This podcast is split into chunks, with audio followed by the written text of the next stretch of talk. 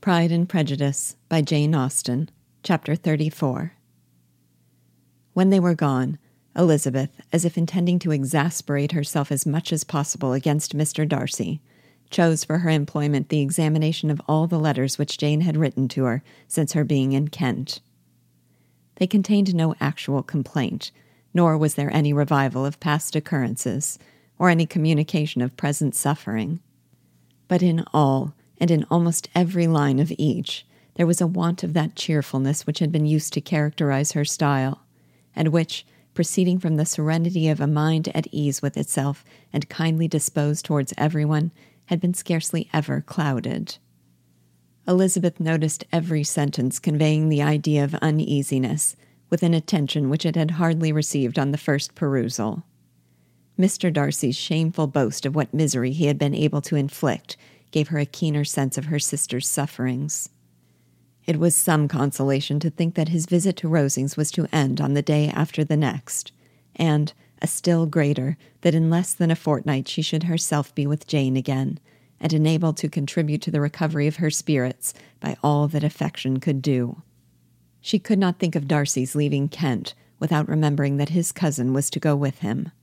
But Colonel Fitzwilliam had made it clear that he had no intentions at all, and agreeable as he was, she did not mean to be unhappy about him.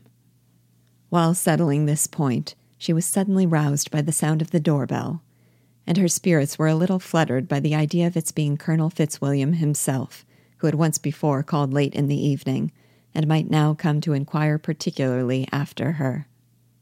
But this idea was soon banished, and her spirits were very differently affected when, to her utter amazement, she saw Mr. Darcy walk into the room.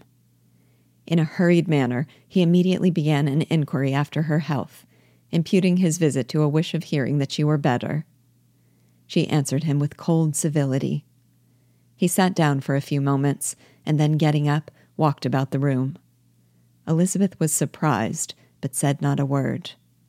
After a silence of several minutes, he came towards her in an agitated manner, and thus began. In vain I have struggled. It will not do. My feelings will not be repressed. You must allow me to tell you how ardently I admire and love you. Elizabeth's astonishment was beyond expression. She stared, colored, doubted, and was silent. This he considered sufficient encouragement, and the avowal of all that he felt and had long felt for her immediately followed. He spoke well, but there were feelings besides those of the heart to be detailed, and he was not more eloquent on the subject of tenderness than of pride. His sense of her inferiority, of its being a degradation, of the family obstacles which had always opposed to inclination, were dwelt on with a warmth which seemed due to the consequence he was wounding, but was very unlikely to recommend his suit. In spite of her deeply rooted dislike, she could not be insensible to the compliment of such a man's affection. And though her intentions did not vary for an instant, she was at first sorry for the pain he was to receive. Till, roused to resentment by his subsequent language, she lost all compassion in anger. She tried, however, to compose herself to answer him with patience when he should have done. He concluded with representing to her the strength of that attachment which, in spite of all his endeavors, he had found impossible to conquer, and with expressing his hope that it would now be rewarded by her acceptance of his hand. As he said this, she could easily see that he had no doubt of a favorable answer. He spoke of apprehension and anxiety, but his countenance expressed real security. Such a circumstance could only exasperate farther, and when he ceased, the color rose into her cheeks, and she said, In such cases as this, it is, I believe, the established mode to express a sense of obligation for the sentiments avowed, however unequally they may be returned. It is natural that obligation should be felt, and if I could feel gratitude, I would now thank you. But I cannot. I have never desired your good opinion, and you have certainly bestowed it most unwillingly. I am sorry to have occasioned pain to anyone.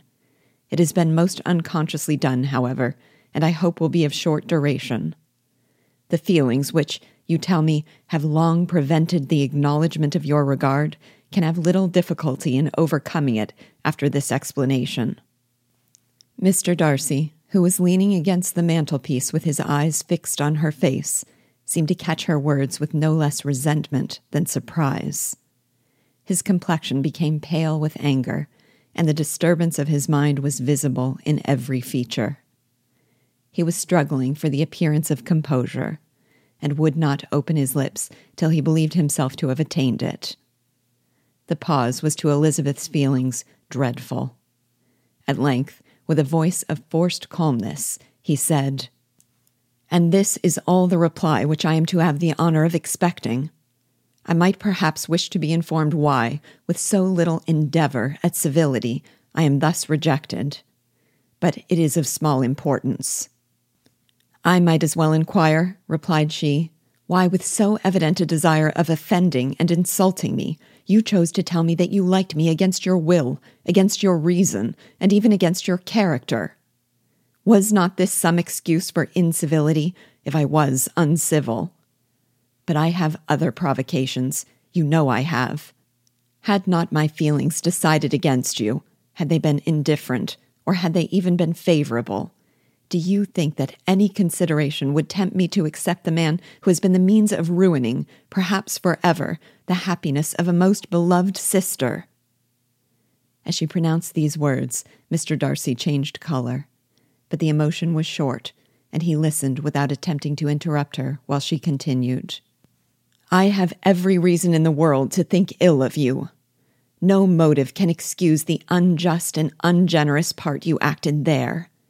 You dare not, you cannot deny that you have been the principal, if not the only means of dividing them from each other, of exposing one to the censure of the world for caprice and instability, and the other to its derision for disappointed hopes, and involving them both in misery of the acutest kind.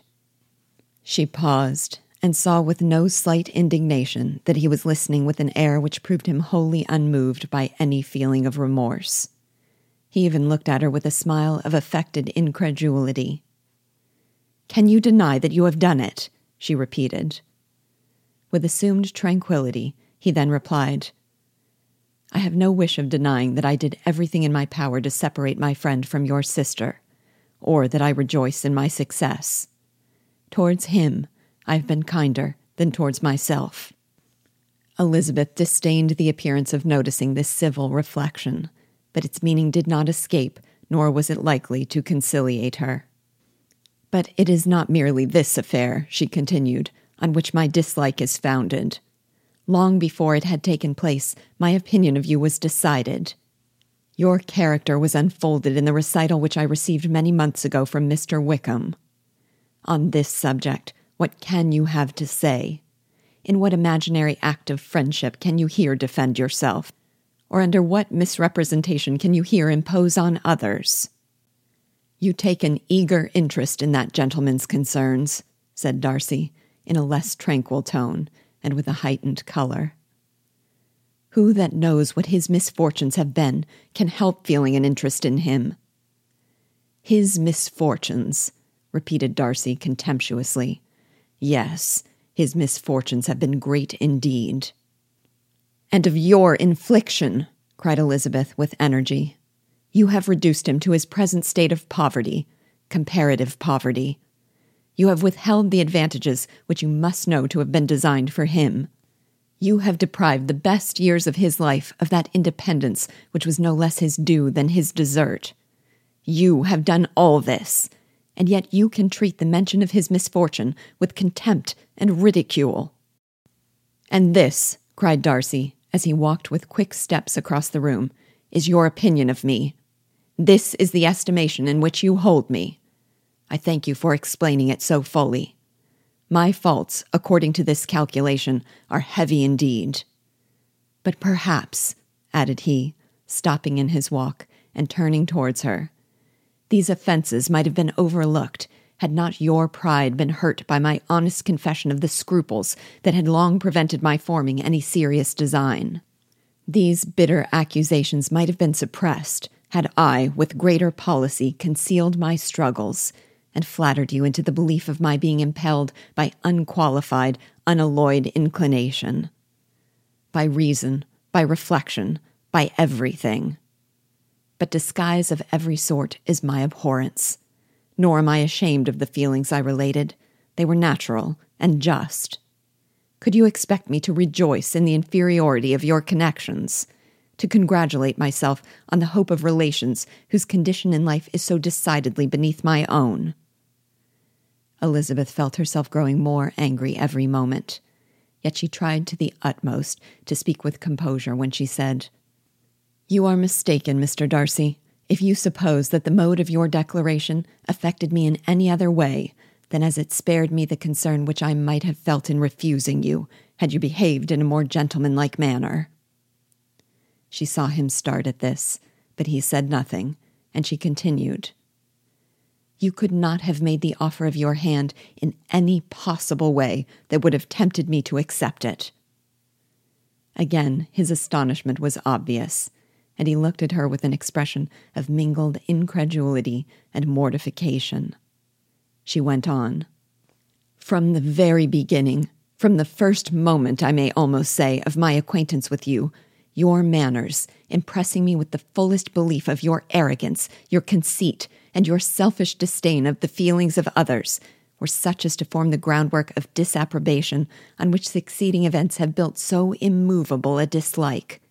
And I had not known you a month before I felt that you were the last man in the world whom I could ever be prevailed on to marry.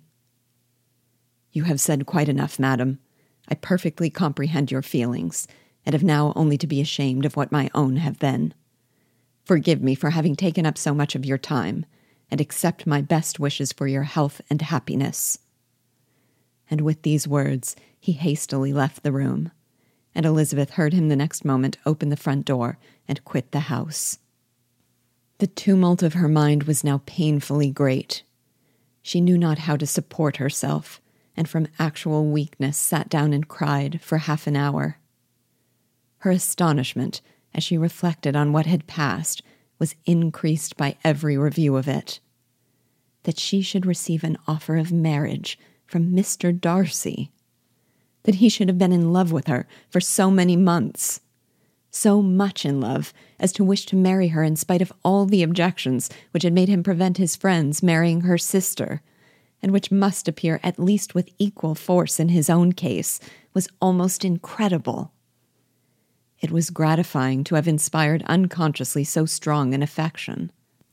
But his pride, his abominable pride, his shameless avowal of what he had done with respect to Jane, his unpardonable assurance in acknowledging, though he could not justify it, and the unfeeling manner in which he had mentioned Mr. Wickham, his cruelty towards whom he had not attempted to deny, soon overcame the pity which the consideration of his attachment had for a moment excited. She continued in very agitated reflections, till the sound of Lady Catherine's carriage made her feel how unequal she was to encounter Charlotte's observation, and hurried away to her room.